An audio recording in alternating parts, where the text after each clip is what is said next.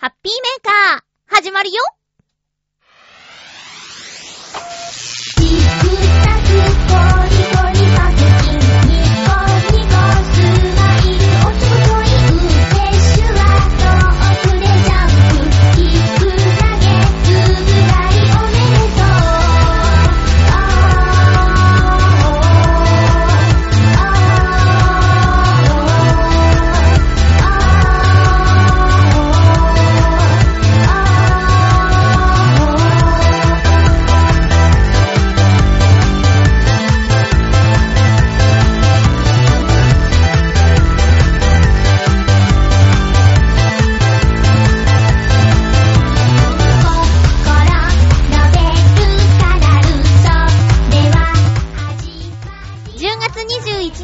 まゆちょのハッピーメーカー。この番組はハッピーな時間を一緒に過ごしましょうというコンセプトのもと、ちょあへよ .com のサポートでお届けしております。ちょっとこう喋り始めるのが遅くなっちゃいましたね。やっちゃいましたね。えー、今日もたくさんお便り届いております。いろいろとご案内もありますので、最後までいちじかん聞いてくださいね。よろしくお願いします。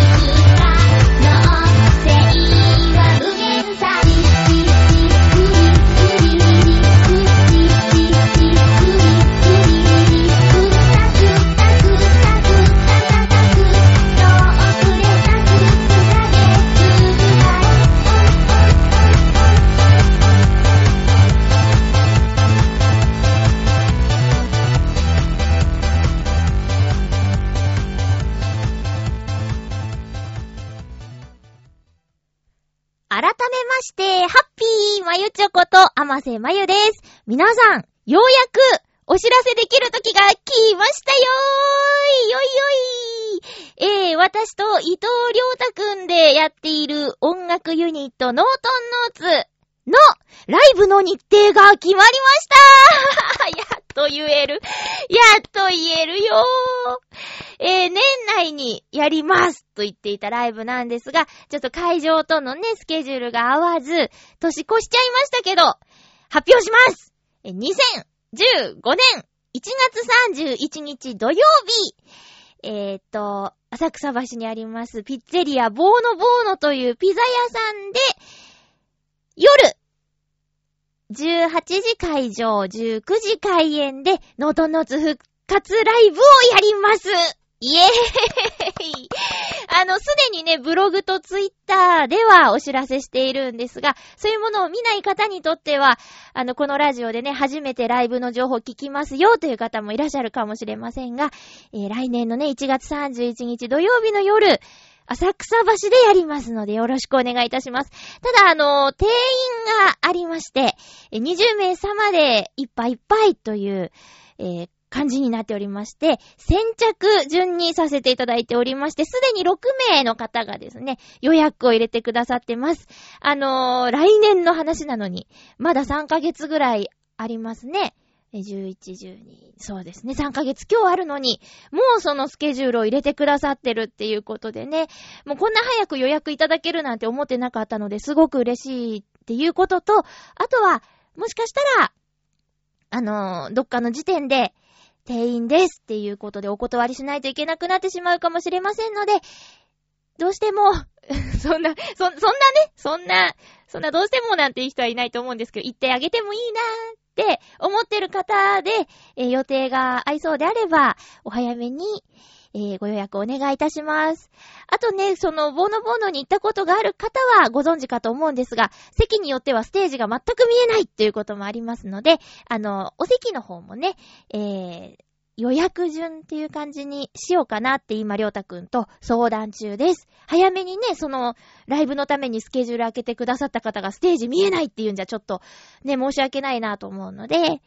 ああの歌ってる時に席の移動なんていうのは自由なんですけど、えー、まあただその席によってはっていうところがありますので、ちょっとそのあたり、えー、いろいろとえっと考えて皆さんで楽しめるライブにしようと思っています。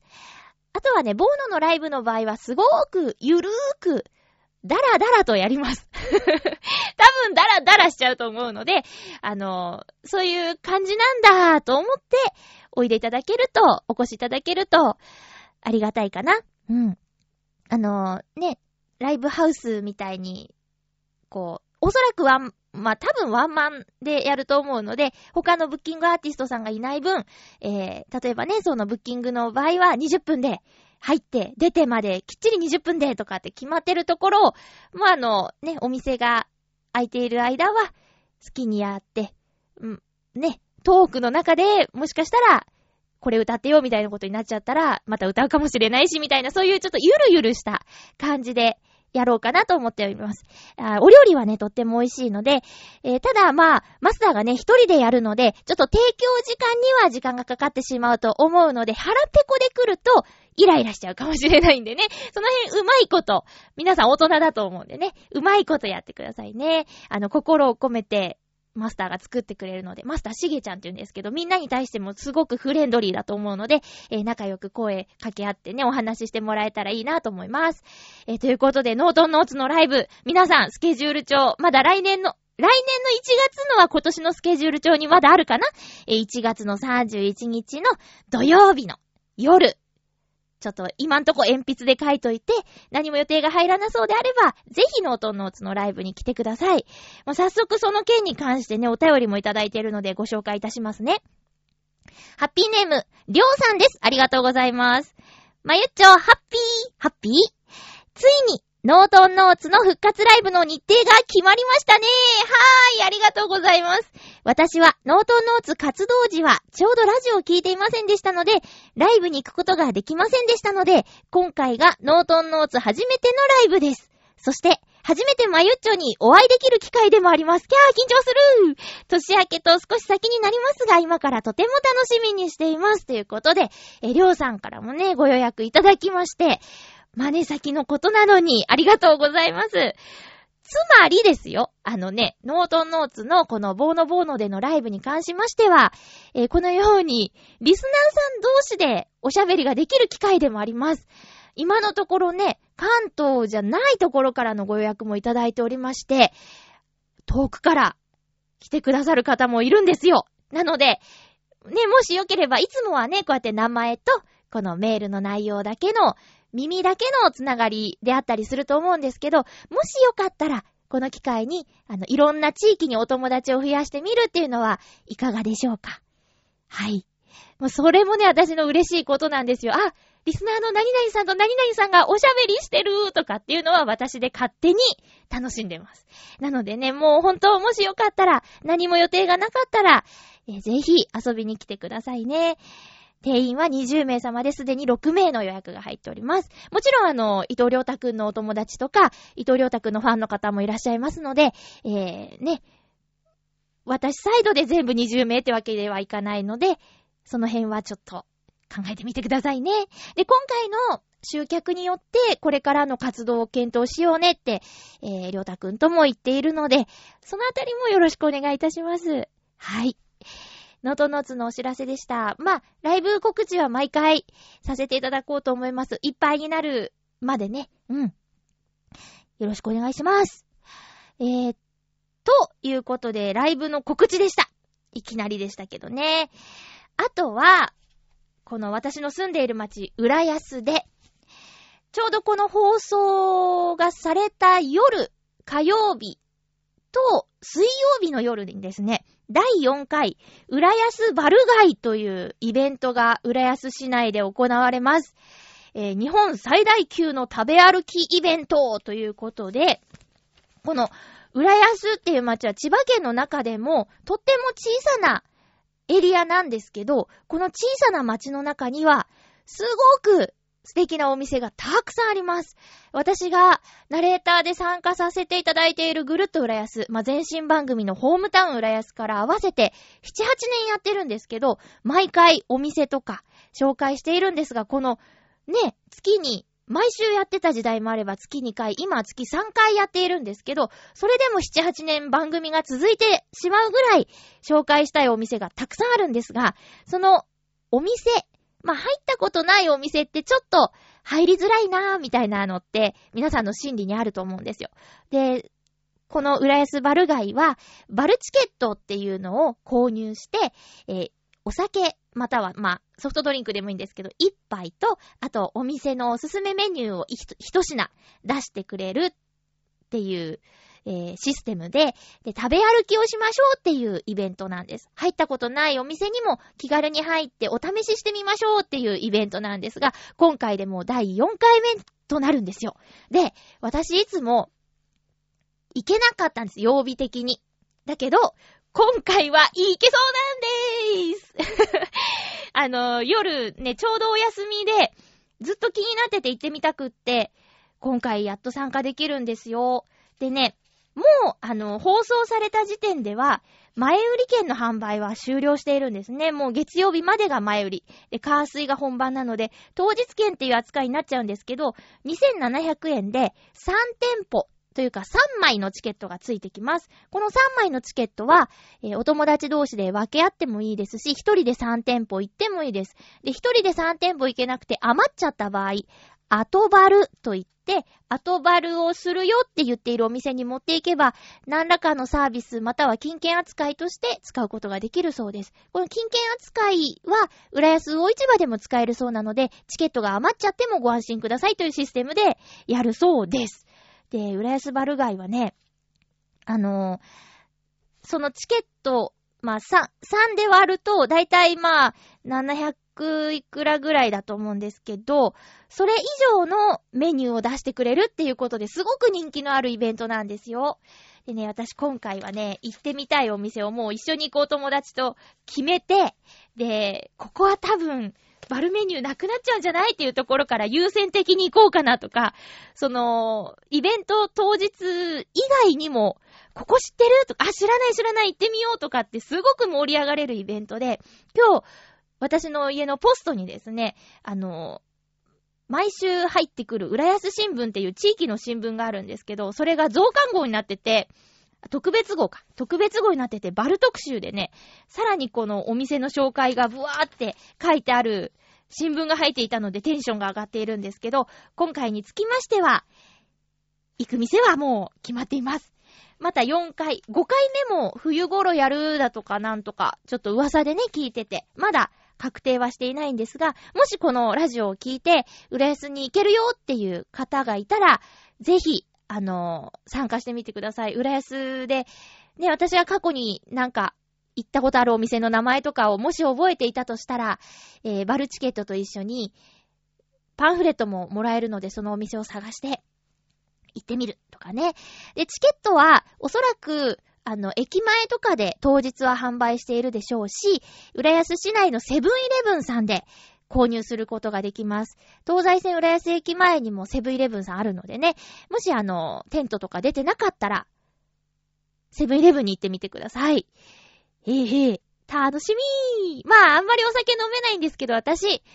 いでいい感じ、さんばいでギリギリ、ダメな日もあれば、OK な日もあるみたいな。さんばいってね、ギリギリラインなんですよ。ただ、この浦安で行われるっていうことで、家にね、歩いて帰れるから、まあ、たとえ悪酔いしてしまったとしても、なんとかなるだろうっていうことで、この浦安バル街ずっと行ってみたかったんですよ。やっと行けます。えー、にじゅういちにち火曜日とにじゅうににち水曜日。参加店舗は過去最多のひゃくさんじゅうきゅうてん。すごいね。ひゃくさんじゅうきゅうてん。で、えー、なんでしょう。イクスピアリってあるじゃないですか。あの中でもバルに参加してくれるお店があるんですよ。それとか、ホテルの中のレストランとかバーとかもこのバル街に参加したりしているので、下町のね、こう居酒屋風な雰囲気が好きだよっていう方は、東西線浦安駅周辺とかちょっと歩いて中町まで行けばもっと面白いお店もあるかもしれないし、あとおしゃれなお店がいいんだって方は、まあホテルに行ったりとかね、イクスピアリとかに行ったりっていうのを、私なりにのちょっとそういう区分けがされてるかな。もちろん東西線の駅近くにもおしゃれな女の子が好きそうなお店もあるんですけど、とにかく多種多様なお店が浦安の市内にありますので、お試しするには、えー、バッチリの企画だと思います。そのバルの、えー、お店が始まる時間っていうのは、バルタイムが始まる時間っていうのは店舗によって異なるので、やっぱりそのパンフレットを参考にして行ってみてください。もういろいろです。えっと、ごじからやるよっていうところもあれば、にじゅうじから夜遅くまでっていうところもありますし、ランチもやっちゃうよみたいなお店も今見るとありますね。私はここ行ったことあるから今回は行かないんですが、あともうお昼から夜までずっとやるよっていうところもあるし、あ、スイーツが食べられるお店もあるな。じゅうじからとか。ね、これイクスピアリのナナズグリーンティーなんですけど、その買ったチケット以上のものを食べさせてもらえるっていうイベントでね、えー、お得感もありますので、ぜひ興味のある方行ってみてください。浦安バルガイのお知らせでした。いつもさ、自分が行けないから悔しくてお話できなかったんだけど、今回はね、自分も行っちゃうからね、いっぱい話しちゃいましたよ。ということで、テーマのコーナー行きますよ。ハッピートーク。ハッピートークのコーナーです。実はね、皆さん、あの、私、すんごく、だるいの。風邪とかじゃないんですよ。肉体疲労ですね。あの、先週お話ししたかな？先々週かな？えっと、ね、仕事がね、元の仕事というか、まあ、同じような夜中のお掃除のお仕事に戻りましたっていうお話をしたんですが、えー、よんかげつほどのブランクがあって、で、ちょっと、なんでしょう。私がいた時よりも、なんだかな、あのー、仕事量が増えていて、で、ブランクプラス増えた分、で、もともとテキパキしてる方じゃなかったんですよ。終わらないってことはちょうどいいぐらいの人だったので、あのー、しんどいんですね。ちょっと大変なの。あの、ついていくのが大変で、で、自分の力よりも、ちょっとプラスで動くとさ、疲れるじゃないですか。ね。で、すんごく今、なんでしょうね。疲れてます。体が。えー、みっかめを終えての、今、えっと、月曜日か。なんですけど、ちょっと曜日の感覚も今よくわかんなくなってますけど、えーと、そんな感じでね、筋肉痛とかかな。あともうなんでしょう、筋肉がそもそも緩んじゃってて、動いたらそれなり疲れちゃうのかな。また元のさ、この女の子の友達に、まゆっちょの腕かっこいいって言われるような腕に戻れるかな。頑張らないとな。今タプタプだもんな。っていう感じですんごく疲れてるんですけど、今日のテーマはお風呂の話でしたね。えー、疲れた体には入浴がとても効くと思うんですけどもね、皆さんどんなお風呂ライフを送っているのでしょうか。お便りご紹介していきたいと思いますよ。ハッピーネームフクロウのキスさん、ありがとうございます。まゆちょさん、皆様ハッピーハッピー。今回のテーマ、うちのお風呂について。私の狭いアパートの部屋の風呂は、やはりそれ相応に狭く、身長が高めの私には窮屈なので、普段はシャワーのみ使用しております。ただ、北海道で学生をしていた時の部屋の風呂はもっと狭くて、浴槽には体育座りをしなければ入れない風呂でした。笑い。それと比べれば随分マシなので、年に いち,に 回は浴槽を使うこともありますね。できれば足を伸ばせる風呂でゆっくりしたいものです。それでは、ありがとうございます。これすごい経験ある。あのね、わかる。ユニットバスって、そもそもシャワーを浴びるメインの作りでさ、なんか、なんでしょう、狭いし、あと、うーん、まあ、トイレと洗面台と風呂が一緒になってるっていうこの環境でのんびり風呂に入るのもなーみたいな感じで、私もねずーっとシャワーでしたね。うん。で、でもこの北海道でお風呂ってかなり重要なんじゃないかなってイメージでね、こう冷えちゃった時にしっかり温まるために湯船は入りたい人が多いんじゃないかななんて思うんですけど、今より狭かったってちょっと衝撃的。体育座りを、あ、水お湯少なくて済むかなちょっとの量でこうギューって肩まで水がお湯が上がってくる感じかな。すごいですね。いやー、なんかでもね、私は今まあそれなりの足短いからかな、足伸ばせる風呂なんですけど、私もね、一日にかい入るんですよ。えっと、寝起きと仕事終わりですね。なので、湯船に浸かるってよりはシャワーがメインなんですよ。まあちょっとおいおい時間があったら、私のお風呂ライフも話したら、話せたらいいなって思ってます。フクロウの喫茶ありがとうございました。そう、背が高いか低いか、足が長いか短いかとかでも、この浴槽がね、狭いとか広いとか変わってくるよね。人の体の大きさで。だから、フクロウの喫茶んちのお風呂、私は足が伸ばせるかもしれない。ねえ。えー、ありがとうございます。続きましては、うーんと、ハッピーネーム、コージーアットワークさん、ありがとうございます。まゆっちょ、ハッピー、ハッピー。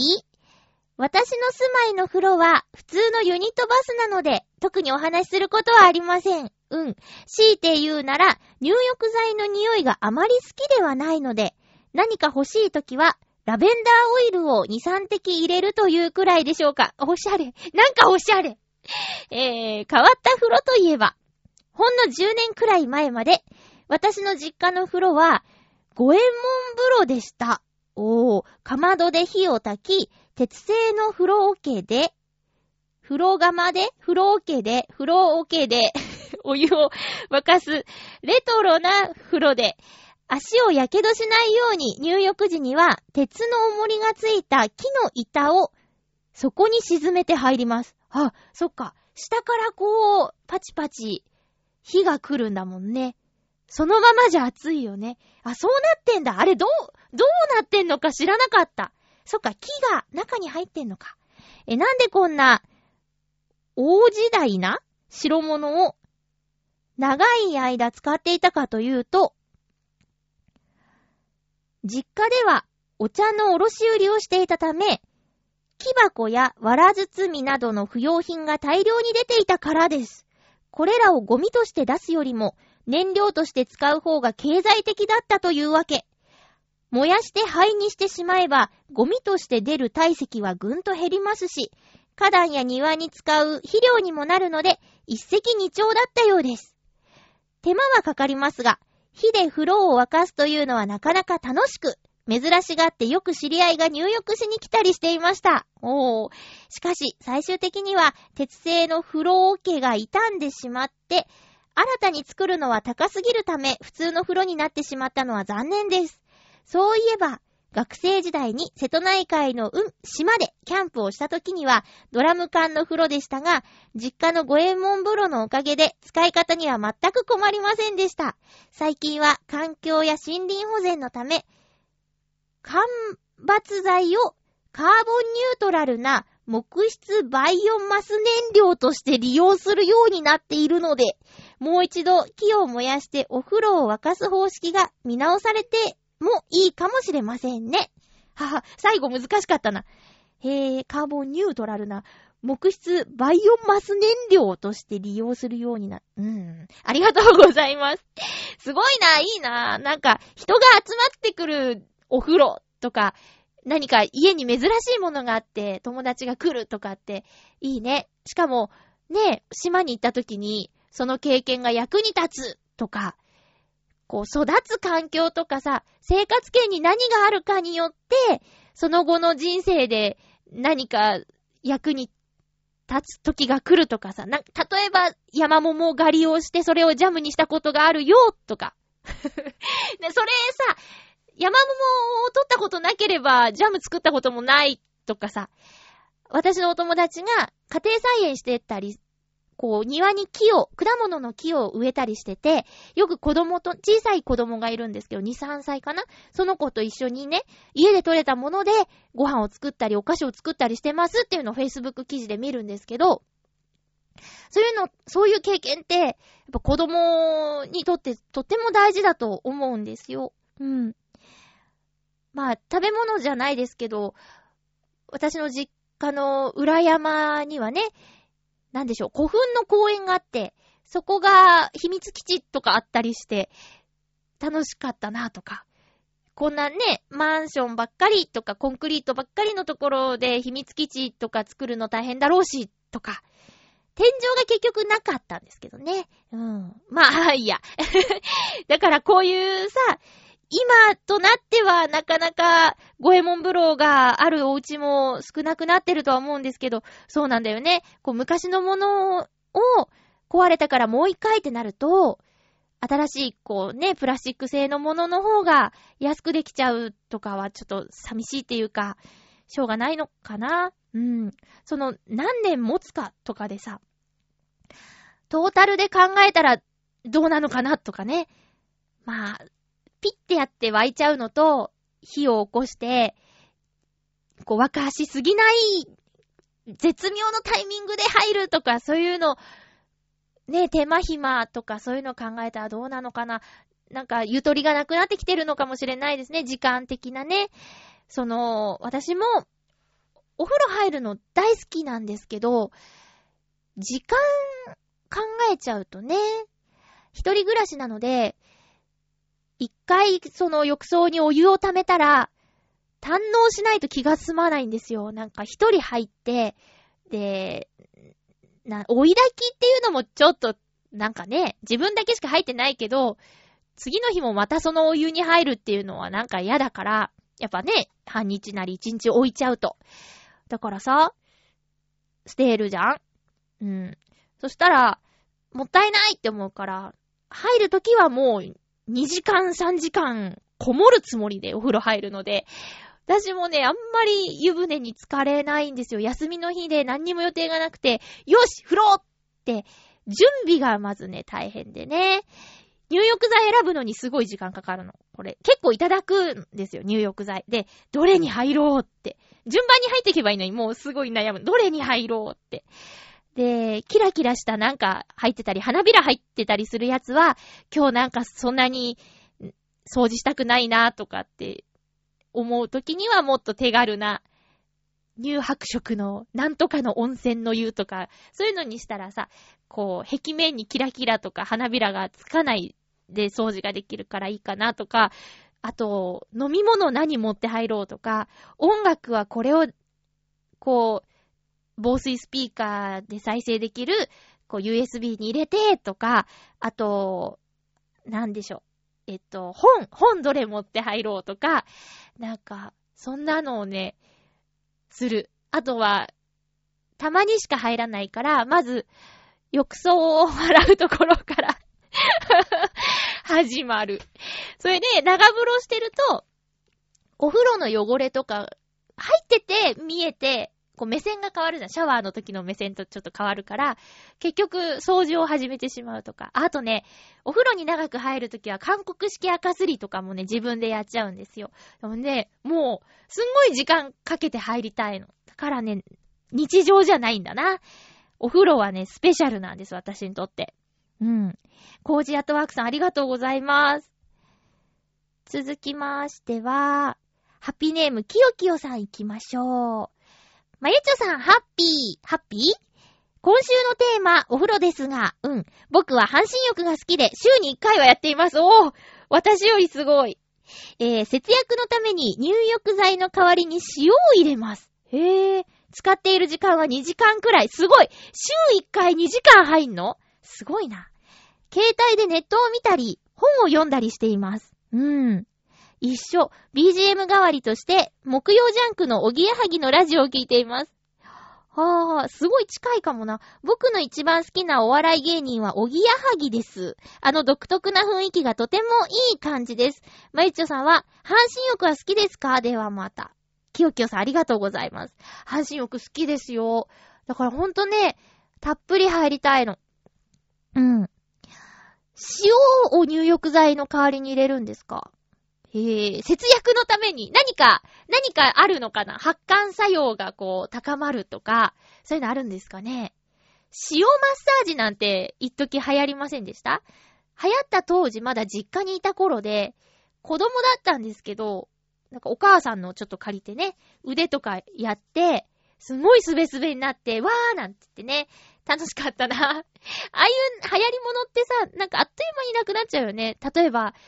実家でやってたのカスピ海ヨーグルトとかやってたけど、あれ今やってる人いる？カスピ海ヨーグルト。知ってる？すごいトロトロなの。あれ、飲むんだっけ？なんかよくわかんない。いや、忘れちゃった。名前だけ覚えてる。カスピ海ヨーグルト。ね、そういうの流行りしたりありますけど、そうか、塩入れんだ。へえ。おぎやはぎ、いいですね。おぎやはぎも面白いですね。うん。ジャンク聞いてんですね。ティービーエス ラジオ派なんですね。オールナイトニッポンじゃなくて、えっと、ジャンクなんだっていうね。えっと、そっか。たまにはじゃあ、月いっかいは入浴剤使ってみたらどうですか？なんかいろいろあってさ、こう迷いますよね。えー、ドラッグストアに売っているような名湯のシリーズとかもいいんですけど、なんていうのかな、例えばうーんと駅の中にあるようなちょっと可愛いグッズ売り場とか、まあそうじゃなくてもハンズロフトあたりの入浴剤コーナーで、これ大丈夫なの？っていうような、例えば辛い辛いよ激辛とか書いてあるその入浴剤があって、これ肌に痛かったりしないのかなって不安になっちゃうようなやつとか、面白いのもいろいろないですか？ガムのパッケージに似せた、えー、入浴剤があったりとか、あとその入浴剤の中からフィギュアが出てくるよとか、なんかいろいろあるんですよ。それを選んでやってみるのも楽しいですよね。うん、間違いないのは温泉シリーズかな。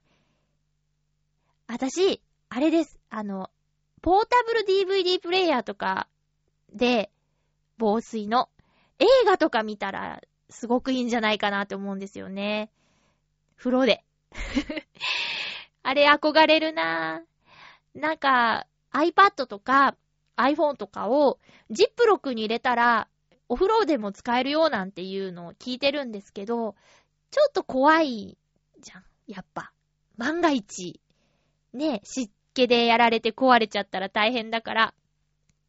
なかなかそれはできてないんですけど、まあいっそね、そのポータブル ディーブイディー プレイヤー防水のやつがあればなってね。贅沢ですね。ね、それがあればもっと入る時間増えるかもしれない。だって録画してたこうドラマとかをさ ディーブイディー に入れて、でお風呂で見れば体もほぐれるし、ドラマも追っかけられるし、一石二鳥かなみたいな。ああ、贅沢だ。贅沢だ。もっと頑張って働かないと。いきよきよさんありがとうございました。半身浴いいですよね。たけのこさんです。ありがとうございます。ハッピーネームたけのこさん。まゆっちょハッピー。ハッピー？テーマは、おうちのお風呂のお話ということで、入浴剤の話をします。はい。昔、つむらのクールバスクリンという入浴剤にハマっていた時期がありました。えー、テレビでやっていた シーエム で商品を知ったのがきっかけだったと思います。体も温めてくれるはずのお風呂でクールという名前がついた入浴剤がどうしても気になり、試してみたところ、これが当たりでした。お風呂は温かいのですが、湯船に腰を落とした瞬間、スッと冷える不思議な感覚と、お湯から上がった後にスーッと続くひゃっこいというかなんというか、今まで感じたことのない不思議な清涼感に感動してしまい、夏場はずっと使っていました。また綺麗な青色のお湯が温水プールとかに来たようで、見た目にも涼しげで好きなんですが、これ本当に残り湯を洗濯に使って大丈夫なのかなとか余計な心配をしちゃいますね。まゆちょは普段入浴剤とか使ったりしてますか？それではありがとうございます。えー、なんと今防音室のあの電気が切れましたね。えっと録音止まっちゃったかなと思って今すごく心配したんですけど、録音は動いていて、部屋の電気だけ切れましたね。暗闇で喋ってます、ハッピーメーカーです。えーと、続けましょう。大丈夫でしょうね。これ録音切れたら最悪ですよね。最初から喋らなきゃいけないもん。えー、竹の子さんありがとうございます。クールシリーズって侮れないですよね。あ、これさ、あれですよ、あのー、夏の清涼感を求めていらっしゃるんですよね。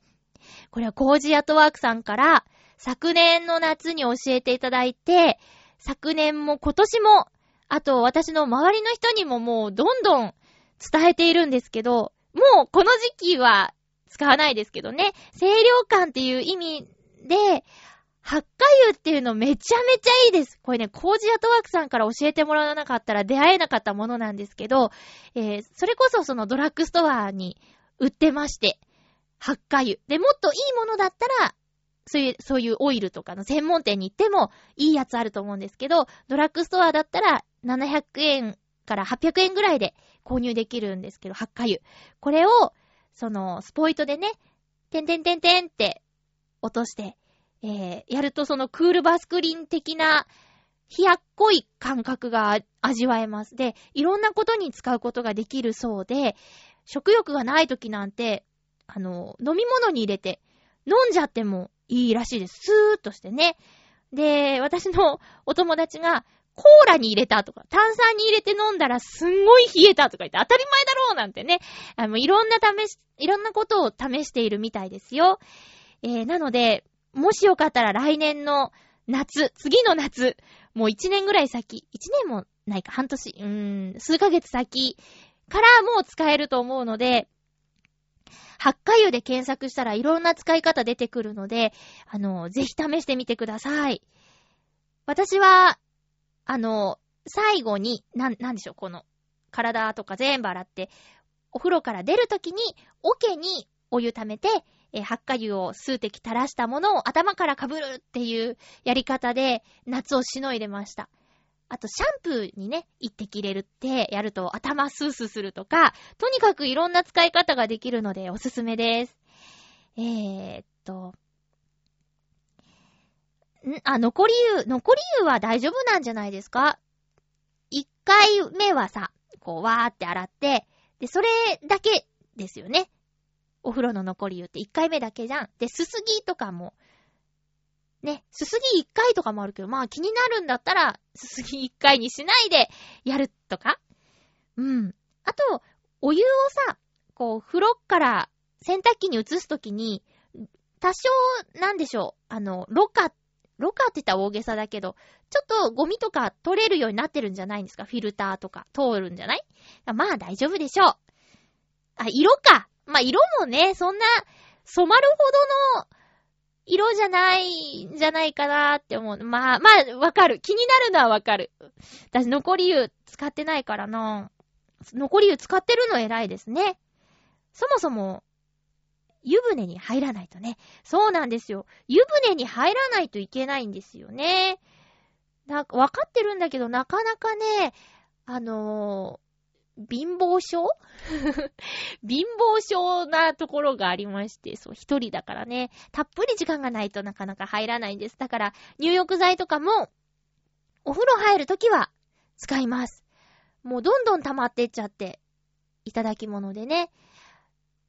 まあ、自分でもう、あの、贈り物にすることあります。最近疲れてんだよねっていう人がいたり、あの、オフィスワークしてる人とかいたら、肩こりがどうとかって、それの血行を良くするよっていうのを選んだりとか、種類がたくさんあるから選ぶのも楽しい。で、ね、自分ではなかなか買わないんですよ。あの、えっと、よっぽど気に入ったものがない限りは、えー、安いもので、あと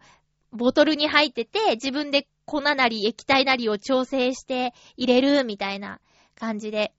うん、やるのになっちゃうから、一袋で一回っていうちょっと可愛かったりおしゃれだったりするやつはね、いただけると、ね、すごく嬉しいんですよ。あ、これから寒くなると私もあの湯船に入る機会は増えるかな。だいたいその夜勤を終えて朝帰ってきたらさ、芯から冷えてるから、もうただいまーって言った瞬間ピってお湯張りをしますって言ってお湯を入れちゃうぐらいの勢いでドブーンって入ることもありますね。でもそのままお風呂で仮眠してでそっからちょっとこう活動を始めるみたいなこともあります。湯冷めしないように冬場はもう着る毛布を着て、えー、万全の体勢で、えー、過ごすっていうね。風邪ひかないようにしないとね。きよきよさん、ありがとうございました。ん？うん、ありがとうございました。えーと、つ、ということで、ちょっとやっぱ暗いとやりづらいですね。あの iPad は見えてもメモが見えなくなってしまいましたよ。えー、と、えーと、えーと、あ、以上です。以上で、ハッピートークでした。えーと、メモが見えん。あ、先週、なんで消えたんだろう。先週、先週はね、あの、お笑いライブに行ってきたんですよ。えー、火曜日に、温泉太郎っていう、ライブに行ってきました。この温泉太郎には、チョアヘヨで喋っている芸人さんが多数出ています。えっ、ー、と、ジャンボ中根ジュニアさん。あと、馬王さん。えー、ヨッシーさん。吉沢東馬さん。あと、大塚デモカさんが受付してました。で、温泉太郎ってもうよんじゅうよんかいめなんですけど、その前のマーブル牧場っていう名前だった時からこのライブに出ているメンバーが好きで、っていうかきっかけは馬王さんなんですけど、行ってみたらすごく楽しくて、あのそれぞれの芸人さんのネタももちろん見れるし、企画コーナーとかあって、テレビを見てるよりすごく楽しめるんですよ。で、千川にあるビーチ部っていうライブハウスに行きました。一人で行ったんですけど、帰り際にメールが来て、フーダニットのさつまいもちゃんからで、まゆちょさんいましたねって来て、あの、いもちゃん会社のお友達と一緒に来てたみたいで声かけられなかったって言ってメールくださったんですけど、私全然気がつかなくって。そう、あの、いもちゃんも来てました。なのでね、このライブ、お笑い好きな方はぜひ、行ってみてください。面白いですよ。えー、っとね、なんだっけ、企画ではね、新しい定番の罰ゲームを考えようっていうことで、えー、罰ゲームを考えて実際やってみようっていうのをやってたんですけど、あまりに痛そうなやつはね、ちょっとこう生で見てる分引いちゃうんですけど、まあ、それなりに、なんていうのかな、あの、罰ゲームを決めるためのミニゲームとか結構盛り上がったりして楽しかったですね。で、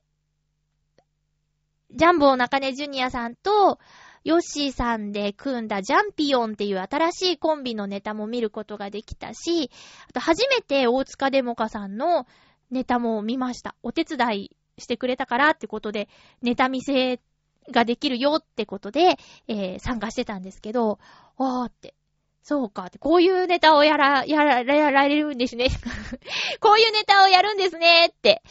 初めて見ました。で、私、チョアヘヨの芸人さんのネタでまだ見てないの、アキラ ひゃくパーセント さんだけになっちゃった。まだ見てない。あんなにいっぱいライブされてるのになかなか行けてないですね。アキラ ひゃくパーセント さんは、演劇の方は拝見して、すごい泣かされたんですけど、感動して。まだ、そう、ネタ見てないんですよね。アキラさんさ、そのソニーのランキングの中で最上位にいるのに、まだ見てないんですよ。ええー。で、あ、そうだ、この温泉太郎は、あの、ユーストリーム？なんだっけ？なんかそういうネットでのライブ配信もしているそうなので、えー、遠方に住んでいる方もネタ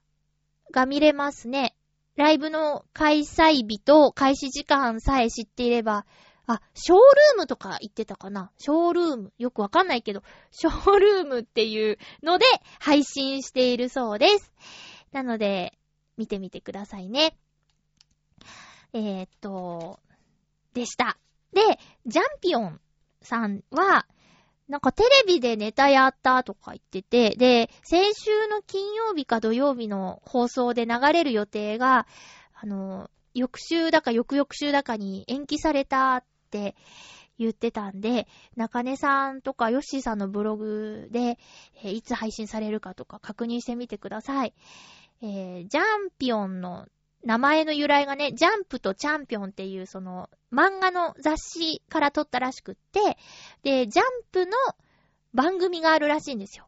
で、その中でネタ披露したらしくって、えー、結成して間もないのにほんとご縁だなぁなんてね、思いますね。うん。テレビで見る、こう知ってる芸人さんとか嬉しいですよね。私あの、キングオブコントをね、見たんですよ。でもマーブル牧場の方が、温泉太郎の方が笑った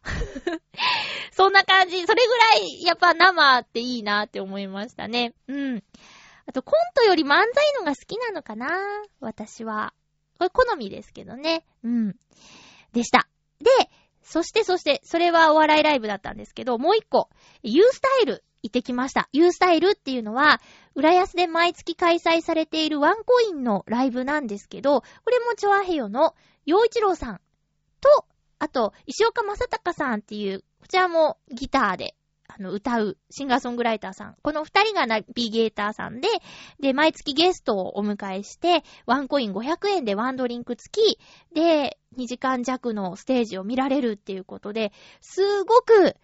お得なイベントなんですよ。で、場所はね、ジェイアール の新浦安駅の大栄のよんかいにある ウェーブいちまるいち っていうところなんですけど、ここの大ホールを使って、で、プロの音響さん、照明さん、いろんな人の力が働いてですね、え、毎月ごひゃくえんで、これ本当にお得だから、絶対見に来た方がいい。で、今回のゲストさん、佐藤隆介さんっていう方だったんですけど、えー、バチさんっていう人が、いっぱい人の名前出てきてごめんなさいね。バチさんっていう方が、前、チョアヘヨで陽一郎さんと番組やってて、で、ポッドキャストではまだ、えー、配信されてます。私もゲストに出た回があるので、ちょっと探してみてください。で、バチさんもギターで歌うシンガーソングライターさんなんですけど、このバチさんがレーベル立ち上げて、今社長なんですよ。B クラスミュージックね。えー、バチさんの B かな？ B クラスミュージック。っていうところの所属アーティストさんの佐藤隆介さんっていうことで今回ゲストになったんですけど、私全然どんな方か知らずに行ったんですが、一気にファンになっちゃいました。私、シーディー 買って帰りましたもんね。で、新譜も出る、アルバムも出るってことなんで、予約もしちゃいました。それぐらいかっこいいの。で、ちょっとね、あの、音源を、ラジオで使っていいかって、あの、確認がちゃんと取れてないので、確認取れて、もし OK だったら、えー、いつかご紹介したいなって思っているんですが、なんでしょう。ギターをね、もう独特の演奏方法で弾くの。パッと見の印象で、すごくこう、高い位置に構えてるなーっていうのは、まず最初の違和感っていうか、あれ？っていう感覚だったんですけど、で、まだ演奏方法も不思議な感じで、ちょっとね、ボディ叩きながらとか弾く感じも、私は今まであんまり知らないやり方で、で、アフタートークっていうのがあって、ライブの後、どうやってギターの練習したんですかとか始めたんですかっていう、えー、中の話で、えっと、なんでしょう、独学で、この音綺麗だなっていう音を探したんですよとかって言ってて、わあ全然参考にならないって、これ本人にも言ったんですけど、私もギターね買ったものの全然上達ができないっていうか、もう届かないから心が折れて練習もほどほとんどしてないっていう話をしたら、もう感覚の人だったからね、アドバイスもらおうと思ったけど、何も話が聞けなかったっていう悲しいことがありましたが、でも、佐藤隆介さんの魅力が、エムシー と歌ってる時のかっこよさのギャップっていうね、エムシー はね、すごく、なんでしょう、ぼーっとしてるんですよ。ぼーっとっていうか、うーん、ナチュラルって言ったら、聞こえがいい感じなのかな、なんかうー悪く言ったらやる気がないような感じの エムシー なんだけど、すんごい歌声も素敵だし演奏方法もかっちょいいっていう、ね、もうここまで話したら音聞いてもらいたいですよね。うーん、でまあ確認しないとダメだよねっていうユースタイル行ってきました。でユースタイルはさっきも言ったように、すごくお安いごひゃくえんで、で、その、じゅうがつのユースタイルだったら、陽一郎さんの歌、石岡さんの歌、そしてゲストの歌っていうことで、さんめいのアーティストさんの演奏を聴くことができるんですよ。ごひゃくえんで、ワンドリンクついてですよ。だからね、お時間のある方は、ぜひ、来るといいと思います。私もユースタイルできるだけ、拝見しに行きたいなーって。で、いつかノートノーツでユースタイル出れたらなーって思ってるんですよね。あんな広いところで歌ったことないですからね。あ、まあ、ソロでね、あの、ウリボーラブとライツは歌ったことあるけど。そうじゃなくて、アコースティックな感じでのライブをね、ぜひやってみたいなーって思っています。ユースタイルと温泉太郎の話でした。まあ、夜勤をしていない最後の一週間だったので、行けるところには行こうと思ってアグレッシブに動いてみましたけども、えー、これからどうですかね。ちょっと体力との相談みたいになっちゃいそうですけどね。それではお便りご紹介しますね。キヨキヨさんから普通お便いただいております。まゆちょさん、ハッピーハッピー。先日母親と吉永さゆりさん主演の出演の映画出演の映画、不思議な岬の物語を見てきました。あ、私気になってるやつだ。母親とはちょこちょこ映画を見に行っております。あら、親孝行ですね。ストーリーは自然に恵まれたみ、岬村が舞台で、岬カフェという名前のカフェを営む吉永さゆりさん、その隣に何でも屋を営む老いの阿部寛さん。他多数の方々が出演されており、穏やかな日常に何か出来事が起こる内容となっています。感想ですが、心温まる話でしたが、母と見るのが辛い感じでした。うん、僕が再婚するのを願うななじゅっさいぜん後の両親、再婚を半分諦めている自分。映画ではハッピーエンドに持っていったけど、自分はと考えさせられましたね。独身の人でも安心して老後を過ごせるシステムができれば、両親も安心できるのかな。結婚できたからといって安心が続く保証もないですし。なんかいろいろ考えてしまいますね。なんか重い話になって申し訳ないです。ではまた。はい、ありがとうございます。そうか。なんだろう。この不思議な岬の物語って海外で何か賞を取ってるんですよね。で、私夜中にこの映画を紹介する番組を、あの、ライムスターの歌丸さんが顔出し出演されていて、見てて、まぁ、ちょっと、見せすぎなんじゃないのっていうぐらいその映画の本編の映像とかも流れちゃってて、半分見たような気になっちゃってるんですけど、でもなんでしょうね。うーん。気になってます。何が起こるんだろうこの後みたいな。そのテレビの中では、火事のシーンとかももうやっちゃってて、えーなんつってね。美味しくなーれーですよね。あれちょっとメイドカフェっぽいですよね。美味しくなーれって吉永さゆりさんの演じる役の方がね、えー、コーヒーにこう声をかけるんですけど、美味しくなーれ、美味しくなーれってね。でもああいうのって大事だと思う。その気持ちの問題ですよ。例えば、うーん、飴とかラムネをね、こうこれ食べれば、ちょっと元気が出るよって言われて、で、それをもらう相手が、こうね、すごく仲いい友達とかでさ、これ食べて元気出してよって言われて、パクッとしたら、なんとなくちょっと力が湧いてくるとか、そういうのは、あるもんね。そういうことあるもんね。だから美味しくなーれはね、いいと思いますよ。ご家族にご飯とか作る機会のある方は美味しくなーれやった方がいいんじゃないでしょうかね。えー、ということで、お母さんと映画行くなんてほんといい、仲いいね。でも今回はそうか、内容的にちょっと痛いところあったんだ。まあそういうのあるよね。あの、映画誘ったものの、ちょっと一緒に見てて気まずいっていう経験、私にもあります。じゅうきゅうさいぐらいの時かな。なんか、当時、ちょっとこう、いい感じになりかけてて、しょっちゅう二人で会ってた男の子と、見に行った映画にラブシーンが多すぎて、すんごい気まずくなっちゃったっていうのとかね。あれ、ほんとやめてほしかった。それ以来ちょっとニコラス・ケイジさんにね、あの、抵抗があるんですけどね。キックアスでちょっと払拭されたんですけど、まあ、何の話でしょう。まあ、映画、映画を行くときには、えっと、ちょっとね、こう、気になる人と行くときには内容をよく確認していくといいですね。えー、あ、あの、ぶどうの涙はね、問題なく見られると思いますよ。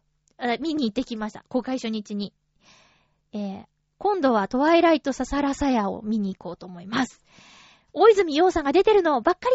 やーんなんてね、えー、次回の予告します。次回はじゅうがつにじゅうはちにちの放送、じゅうがつにじゅうろくにちに収録する予定です。テーマは秋の楽しみということで、そろそろ浦安は場所によってはイチョウが黄色くなってきました。私の大好きな季節、秋がやってまいりました。この秋の楽しみ。いろんな楽しみがあると思うんですが、その中でもどんなことが楽しみですか？皆様からのお便りをお待ちしております。テーマ以外にもふつおたなどなどいろいろと何でもいいのでね、お便りください。えー、来週までにはこの防音室の、えー、蛍光灯をね、変えておきたいと思いますんでね。